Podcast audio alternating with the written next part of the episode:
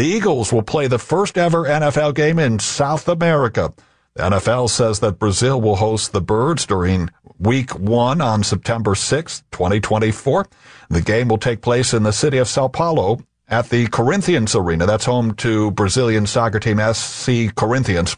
The stadium has, or was, I should say, the official venue for both the 2014 FIFA World Cup and the 2016 Olympic Games. So it's well suited for that. The Eagles' opponent, along with the kickoff time, will be announced closer to when the 2024 NFL schedule is revealed this spring.